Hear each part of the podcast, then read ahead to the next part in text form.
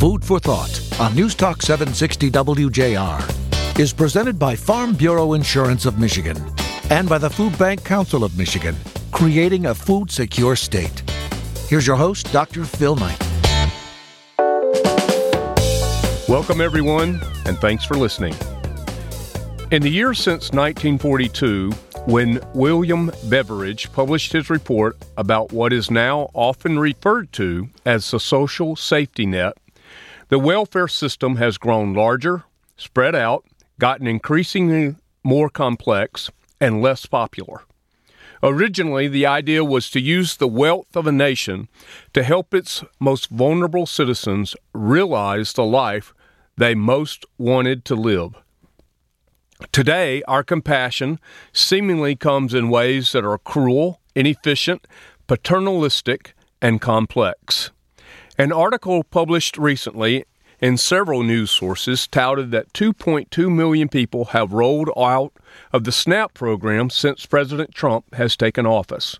Liberals are upset and conservatives rejoice, and both do so for illogical assumptions. And I don't have to remind you what happens when anyone assumes. We've invented new words to describe how we feel about those in need of assistance. We use the term TROG, which is an acronym for a person who is living in total reliance on government. Or while some officials tout a 5% unemployment rate as a sign of a strong economy, it is not surprising to find that jobs are found in the gig economy, where the labor market is characterized by the prevalence of short term contracts, freelance work, and low paying jobs as opposed to permanent jobs with training and higher wage potential. Here's an idea Let's put away this political ideology, which is about an inch deep and a mile wide, along with our wildly inaccurate generalizations, and think about constructive ways for us to help people develop self sufficiency in their lives. First, let's put food first and create food security in households so that everyone's mind is free to work on the other challenges they face and they are able to pursue the life they want most. Next, let's talk about creating positive solutions legislatively by developing a negative income tax bracket for people who are working but are not making enough to be self sufficient. We can use our self sufficiency standard at the Food Bank Council of Michigan as a baseline and at the same time incentivize people to get jobs, keep more of their own money, and need less of ours. I think there are many more policy ideas we can create if we begin to think a bit better and deeper, and it starts with changing our attitude. Gerry Brisson, our co host, my friend, and chairman, has impacted me. He believes unreservedly the people served by the Food Bank Council Network are worthy of investing in, and I do too. Gerry and I are back here in the WJR studio to put a face on hunger in Michigan for you on this edition of Food for Thought. You come back and be with us, we'll be right here.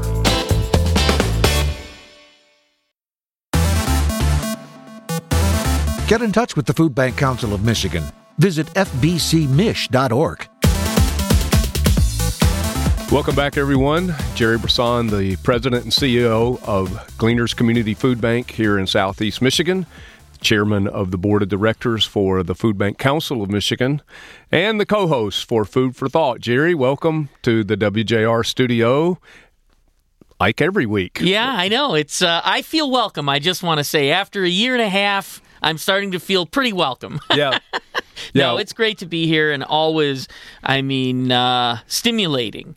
Uh, and listening to the monologue, uh, I was once again reminded about why we started this in the first place. Why did we want to do this show? To change the conversation about food insecurity in Michigan and data, data, data, data, data. I know I'm like a broken record when it comes to it, but, at, uh, you know, what you pointed out in your monologue is we have to get past whatever our ideology says and really learn the facts. And from that place, we can start to make progress. And we believe there's enough people in this space who think that way and are working toward concrete solutions that we can make progress. And we're going to make progress in the right way. So I'm fired up, man. I'm fired up. That's good. Well, there's been 150 guests or so on the show, and we haven't had anyone come on to say, oh, no, you can't use data. you just Right. have to have your opinion and cast that. Right. And that's what we don't want to do. We want this foundation to be laid with what we know. And we know some data, and you've got some in front of you. Well, so when you talk about policy decisions and their significance and how many people they affect, and you mentioned millions of people who have been impacted by some of the recent decisions around work rules for SNAP. So, so when we start thinking about how do you really solve this problem, you, you got to have the answer to three questions Who needs help? How much help do they need, and for how long? And once you get the answers to those questions, you can start really saying, all right, this person or this group doesn't need help. They're asking for help, but they don't really need help. But these people over here, they really need help. And I want to start with some of the answer to the question, who needs help? So that's going to be based on uh, uh, actual collecting of information of who is getting help now. All right. So so we started this project called Link to Feed. It's a statewide initiative that um, every food bank in the state is participating in some way to capture information about who we're serving, how much, and for how long. Right. So I want to start with who. 25% are kids. It's the biggest single group. 19% are seniors. When you look at employment age in between those things, 47% of the people who could be employed are, and 6% are homeless. Now, you add all that up, and that's 97% of the people we serve are kids, seniors, already employed, or homeless. So, when you start crafting solutions around what's really going to make a difference in spending on a program like the Supplemental Nutrition Assistance Program, SNAP, used to be called food stamps, yes, I think employment matters. But with 47% of the people who could be employed already employed, 25% kids and 19% seniors, you're already taking a huge group of people that that issue is not going to change anything. It's not going to change the spending, it's not going to change the demand. Well, there, you know, semi jokingly, there are child labor laws. Well, there certainly are, right? We're not going to go that far. We're not going to go that far. And At you least can that- work when you're 15 if you want to. At, at least they're in place right now. Yeah. Yeah. So that could change. But anyway, your point is that this came from this is not your idea, this is not your opinion, this is not your philosophy. That what the numbers you just gave us came from uh, hard data that we've collected over the last few years to uh, try to help understand who it is that we're serving so that we can better serve them. and really inform decision makers about things that'll have the most impact. So one of the things you talked about was a negative income tax. Now I want to I want to talk about that a little bit more deeply because when you understand who really needs help and you've got 47% of the people that are getting help employed right now, we know that one of the problems that group has to stay employed is the benefit cliff. Mm-hmm. So the, the their income doesn't go up as fast as their benefits go down. So they're working harder but actually have less household income as a result of that cliff. So a negative income tax would be the opposite of that. That actually their their household income might not go up, but it wouldn't go down, so there's no disincentive for work. Right. And if our policies are disincentivizing people to stay at work, they're not accomplishing ultimately the goal of the policy. So if we have a punishment mentality that says, no, you know what? We're just going to punish people for not doing what we think is right, well, that's going to accomplish something, and it might accomplish something good, but it's also going to accomplish harm. And data is going to help us understand what the right mix and balance of the solutions are. I think of them as the tools in our tool bag to actually solve these complex social problems. So the so just to clarify, the benefits cliff is at eleven dollars and fifty cents an hour. Once a person makes eleven fifty an hour, they fall off the financial cliff, and they're not eligible for any benefits. Nothing with for child support, nothing for food, uh, no no benefits. Then they don't stretch out across. So and they have to get to seventeen dollars and fifty cents an hour to get back to where they were At eleven fifty an hour in household income total. with their benefits. Exactly right. So once you get into a job making twelve or thirteen dollars an hour, you de-incentivize work. They go, crap, I was a lot better off before Right. making less money with my benefits. Right. So we have to incentivize that, and we need to pick this up on the other side of the break. So the financial cliff. He's Gerry Brisson. I'm Dr. Phil Knight. This is Food for Thought. We'll be back in just a moment.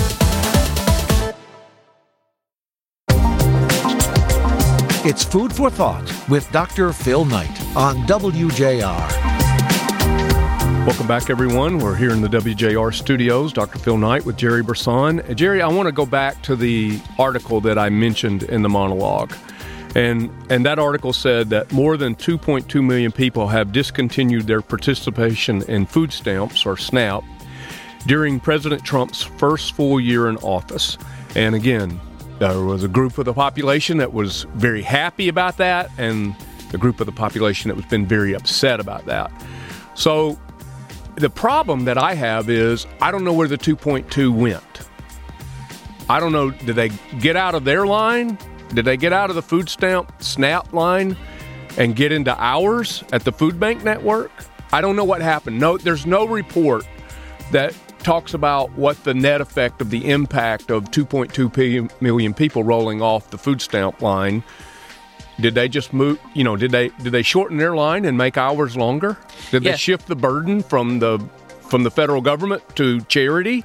and how many right so who needs help how much help and for how long if you don't have the answers to those questions well then you don't know what it means and so again i let's hope let's hope that the good economy is some of it right let's hope that that's I think the case I think that can be assumed. Yep, because I, we have said we have said yeah, right, which makes us what I know. Yeah. but we have said many times on this show, most of the people who we've met and worked with in this work would really rather have a job, support themselves, and make whatever decisions they want to make with the income they have, and not have to worry about answering to anyone for anything. Right. Most people would rather do that. Right. Not that there aren't some that wouldn't, but fundamentally, we have to hope that some of the reason there's fewer people on SNAP is because the program is working the way it's intended, which is when there's a better economy, you have fewer people needing the help.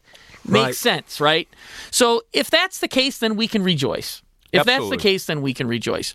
If the case is that we're actually making the benefits cliff steeper, which is what you just said, if people are leaving SNAP and having to use pantries more, well, those pantries are who I support. That's the Capuchins and the Salvation Army and people who I know are working hard to serve everyone coming to their door. And if the line at their door is longer, well, uh, who's being helped by that? Yeah. All we did was if they shortened their line and made it our, they just shifted the burden. Exactly right. And it's not to say that those of us out here doing this work aren't always going to be there to catch as many people as we can. But we know right now that even distributing all the food we and, and the other food banks in the state of Michigan are serving, we only meet half the need now. So if you make our job harder, it just means less of the need is going to be met unless it's attached to some long term stable income, which is why we're working on business plans and healthcare and education and other places that we think we can find that income. But if you make a decision to add people to our line without doing the work of how do we make sure we serve those people so what? So that the community we live in doesn't get worse. More hungry people does not make a better anything. No, no. Well, and it makes it it makes our job harder, but it makes theirs impossible. Right. The people. I mean, we've said one of the great big tools in the in the anti-hunger toolbox is the person who's food insecure has to be motivated to solve that problem for themselves. and and are by and large they're working at it not always making the best decisions but certainly trying to i think all of us fall into that category I, when time we start shooting people for that, I'm I'm I'm in trouble. yeah, right. You and know? so, you know, that's all part of walking with people, again, understanding who it is we're trying to serve. what they need and for how long so that they can be self sufficient. And I mean, well, I mean, it's something we say all the time, and we can't say it enough. Well, and something else we say all the time and is that if you're hungry, you only have one problem. And that's the, the fact is that your mind is living under such toxic stress you can't think about anything else about a better job or, or making a good decision about finances or housing or anything, education, any of it, if you're trapped in the in the cycle of what am I going to eat today and what am I going to give my kids. Right. You know, one of the seven habits of highly successful people. I know that's an old book, and there's other books that have come out since then that are probably just as profound. But begin with the end in mind is one of the habits. And for a person whose end in mind is, how do I eat today? Right? If that's the end they have in mind, and they're not thinking about hmm. retirement or their long term health or education or training, if the if the as far away as they can think is what am I going to eat today? You're setting up a situation that's really hard to manage. And so we want to make people's lives easier to manage and and do that at the right return on investment. I mean, it it just how it needs to be done if you're really going to solve problems and not just keep doing the same things over and over that aren't working. Well, let me take you back to the the data you shared in the first segment. And that you totaled up 97% of the people that we're serving and uh, the largest group, other than the people who are employed, were the Kids. children. Right. Right. So if we think about what tools do you need in your tool bag to make sure kids aren't food insecure, it's a very different set of tools than when you're talking about people who should be working, right? Because sure. they're very different groups of people that need different things. So what do kids need? Well, they need to have food in their households. I mean, first and foremost, they if their household doesn't have food, that that anything else you do is not going to solve the problem. Right. So some of our legislation around feeding kids directly prevents food from getting into the households. Right. It actually says you have to watch the kid eat the food in order for it to be covered and reimbursed. And that program is called Meet Up and Eat Up, right? Well, it's a summer program. That's right. It's the summer food service program. Yeah. That's exactly right. Meet Up and Eat Up is a marketing way marketing. to get people to do it, but summer food service program disincentivizes food going to the household. But I don't think you can have a food secure child if you don't have a food secure household. I don't know how you do that. Yeah. So so fundamentally, it's I understand the perspective of we we just want to take care of the kids because we don't trust the parents are doing all the things they should be doing and because we don't trust the parents we don't want to give them a benefit. Right. But but if we focus on having food secure children, we have to accept that part of that is making sure that child's household is food secure. And the cost of making a household food secure is a lot less than the cost of policing whether or not we should be able to trust the parents. And doing that policing through the summer feeding program. Exactly right. Because it's one of, if not the most expensive programs that we participate in, even though it's reimbursed to us, it's still, we just feel like we could put that money to use in a much more effective way that would have better outcomes and impact. And would accomplish what? What we want for the children. And what we want for the children is for them to be able to thrive. So, one of the things you've said, and I think it's easy to remember and something we should say over and over you can't be well read if you're not well fed. And that's not just quantity, that's also quality. Sure. Making sure that kids have the right amount and the right types of food is going to be a solution, a really important part of the solution for education. Well, you're exactly right. And you talked about tools in the tool bag to make sure children are food secure. Well, probably the tool that's in the bag that, that, that is not extremely helpful in my mind is the mandate. The legislative mandate that says third grade reading level by third grade. Okay, great. Then give us the tools to do that. And one of the tools in the bag has to be the freedom to create food security in the household instead of a congregate meeting fellowship food thing under a tree while it's raining and the kids got to eat a soggy sandwich. Come on. I mean, we can do better than this. Yeah. And we can. And again, I don't think anybody starts this legislative process with the idea in mind that it's not going to work. I think everybody's trying to figure out what's going to work and balancing all these priorities, but that's why data is so important. Because once we learn just how extensive the issue is for children and what we need to do for their households, who needs help, how much help they need, and for how long, we can start uh, making more progress on all the issues that are affecting kids' health and ability to thrive. Yeah, I'm with you. I'm with you.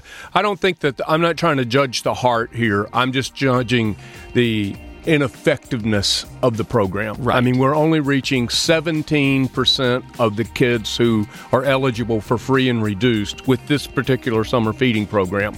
Now, great for 17%, right? But whatever ground we're gaining during the school year of giving, making sure that kids have access to healthy, nutritious food through the school system and through our work, we're losing in the summer. You know, and it just makes you think different. And if we could go at it from the standpoint of if we want these educational outcomes, third grade reading level by third grade, then what's the best way to make that happen? Because you can't hold two different values at the same time. You can't hold on to uh, the effectiveness of a program and the cost of that program. You got to hold one or the other. You can't hold both. And I, I think maybe we leave it there for this segment. Come back. I, I want to talk about seniors as well because that was uh, the second largest group, the, other than the, uh, the the employed, which you said was forty seven percent, children twenty five percent, and seniors nineteen percent. Gerry Brisson, Dr. Phil Knight. We'll be back in a minute. This is food for thought.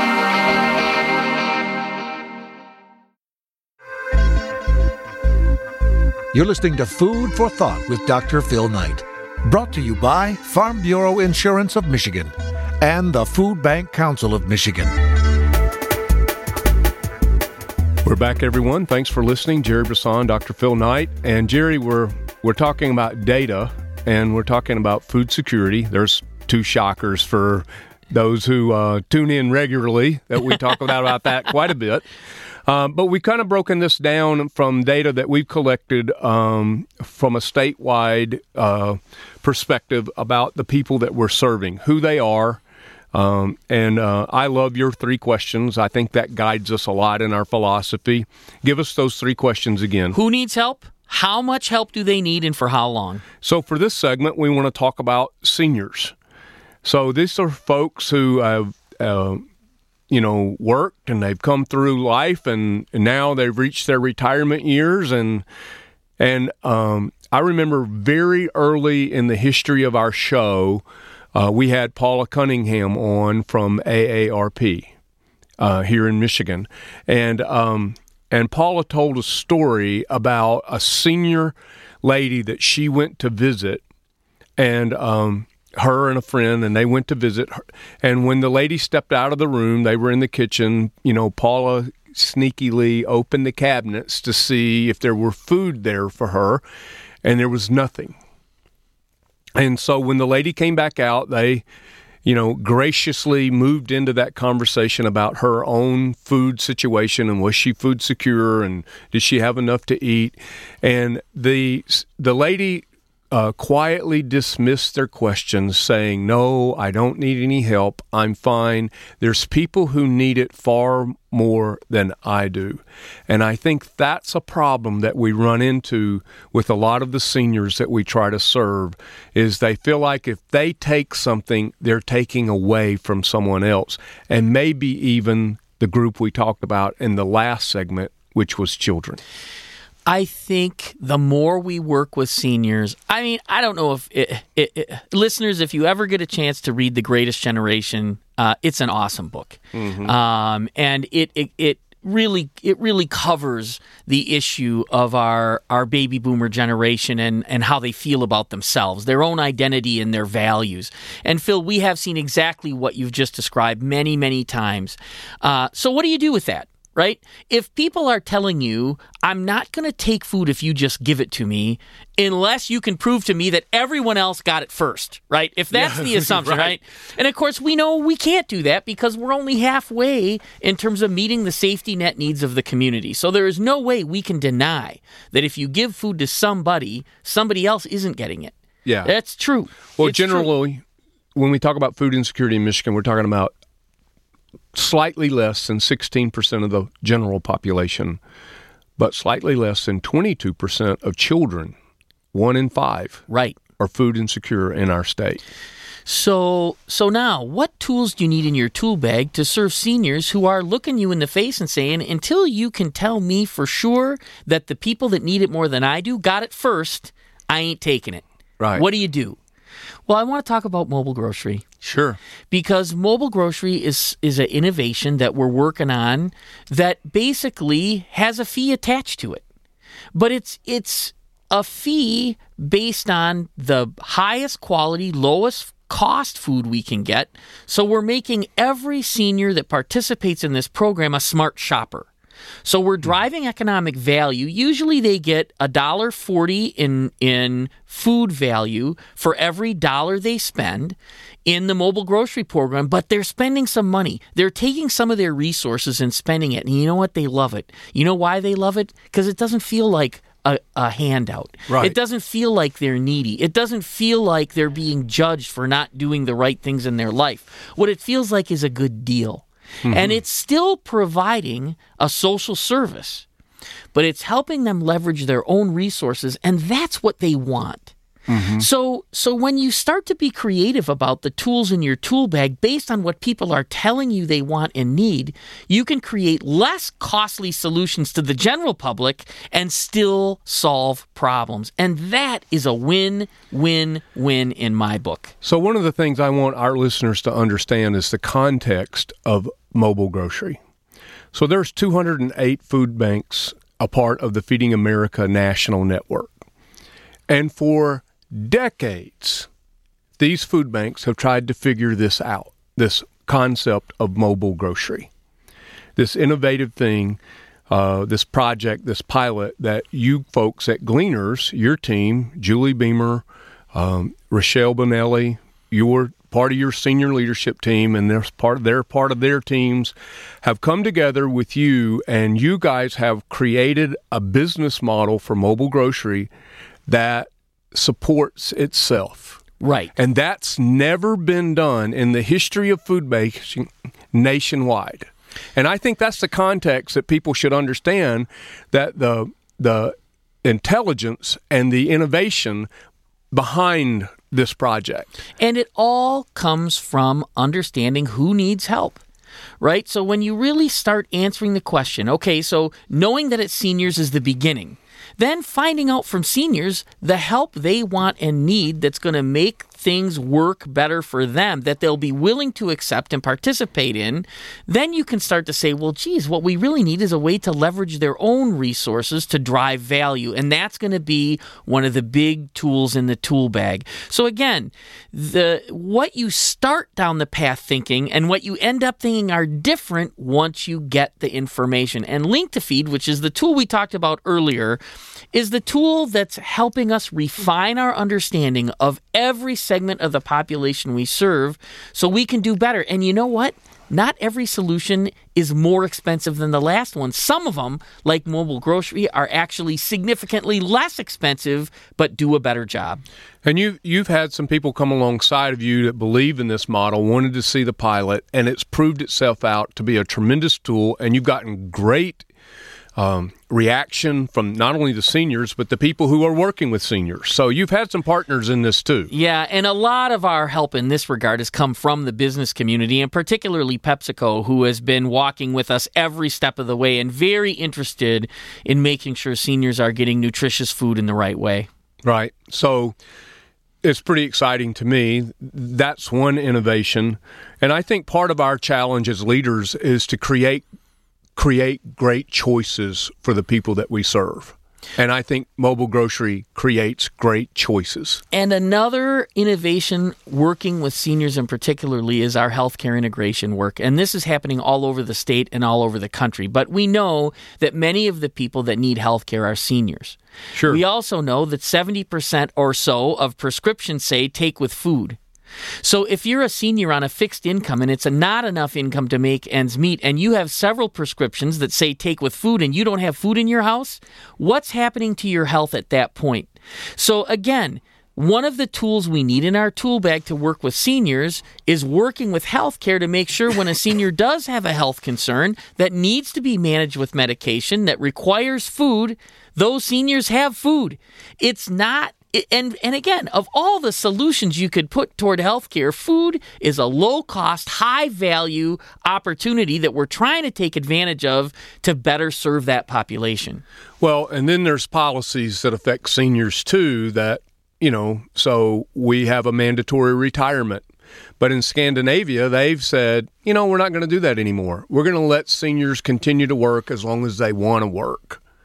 And so, you know, if you're on a fixed income right now, you can you you might be able to work a few hours, but we've got rules and regulations and legislative policies that prohibit people from re-entering into the workforce because it'll affect their payments of social security and other things. Yeah, exactly. So, I'm just saying innovative things that uh, policies, ideas that support work and allow people to become and stay self-sufficient. These these policies need to flow all in the same direction. So that's that's that's awesome, Gerry. I appreciate you and your team leading uh, really the nation and how in mobile grocery and and the and the impact that it's having with the senior population. I'd say congratulations. Thanks, Phil. It's great. It. He's Gerry Brisson. I'm Dr. Phil Knight. This is Food for Thought. We're going to be back in just a moment. We'll be right here.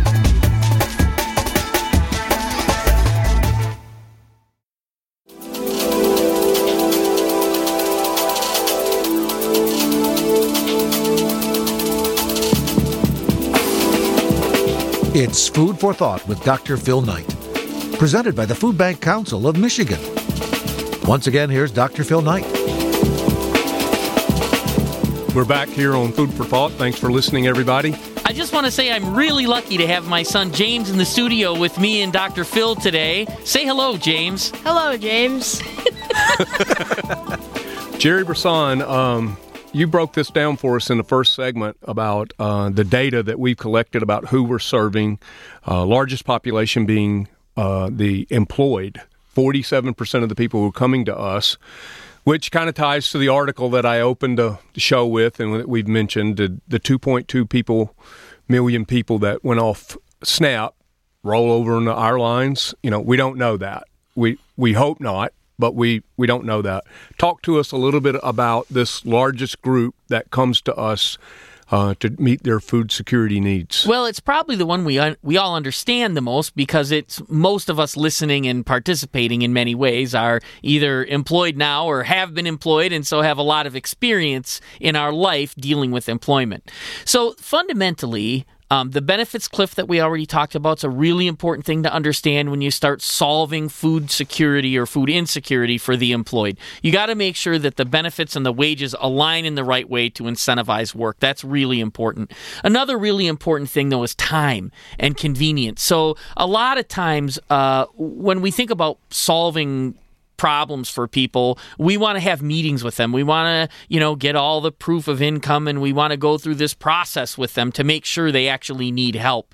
Well, if you need three or four kinds of help, you're spending an awful lot of time answering the same questions over and over and over. Well, that doesn't work for employed people, especially people that might have two jobs and a couple kids. Hmm. So we got to have tools that take into account that how do we make this more efficient for people so that they can stay working? Anything we do that takes away their opportunity not only to feed their family, which is distracting at best, but also actually get to work and get to work on time and stay at work all day, we're disincentivizing what we want, which is to keep people employed. So those are two examples. There's lots more examples we could talk about, but it's a different set of tools for employed people than it is for either kids or seniors. Or the last segment we want to mention here is the the six percent you said were homeless. Right. And again, you know, it's it's easy to think that homeless people all look the same and they don't either. No. So when you look at who is homeless and why they're homeless, certainly you have people who've been foreclosed on from their home and they're temporarily homeless for a really short amount of time, but able to get back into some kind of a home setting quickly. But there's other people with chronic mental illness or serious substance abuse problems or health issues that have prevented them from finding a permanent solution for housing for sometimes years and years and years. Again, different people need different kinds of help, and so the tools we have in our tool bag have to mirror the lives people actually have. Well, the first posting I ever worked at was in a Skid Row uh, setting agency uh, right out of college. And, you know, I would tell there's always going to be a segment that needs us. And this is that segment. And I think it says more about us as a nation and as a culture on how we treat them than it says about them being in need. And I really feel pretty strongly about that one. So I guess it's time for a little food for thought. A recent article in The Economist states as countries become richer, they tend to spend higher shares of their national income on public services and benefits. Spending on social protection, such as pensions, unemployment, and assistance for the hard up, has risen from an average of 5% of the GDP in rich countries in 1960 to almost 20% today, including spending on health and education, and those shares roughly double. For some, the sheer scale of these welfare states is reason enough for reform. If we are getting less out of our social safety net than we believe we should, we have no one to blame but ourselves. It's because we aren't thinking about what's good, best, and possible. Instead, we are too busy staking out territory on what has always been and should always be. Reform is necessary and can be achieved by thinking better. If we want people to not need SNAP or other programs, then let's give them the freedom to work if they want to without threatening the benefits they've already been approved for. Let's create learning accounts so the jobless can acquire new skills rather than dropping down the legislative work requirement hammer. What I'm really saying is let's lead people. Let's inspire them, motivate them, incentivize them with policies that demonstrate we believe in them. Let's stop using work like it's a punishment. Work is good. Let's stop trying to herd them by generalizing them. And this is simple, folks. People can be led, but they aren't cattle. They can't be driven. Well, that's it for today on Food for Thought. Gerry and I are back next week right here on News Talk 760 WJR. You can catch all of our shows at foodsecuremichigan.org. You can follow me on Twitter at drphil14. Thanks for listening, and until next week, remember, it's food first, folks. Food first. Food for Thought has been a presentation of Farm Bureau Insurance of Michigan and the Food Bank Council of Michigan creating a food secure state.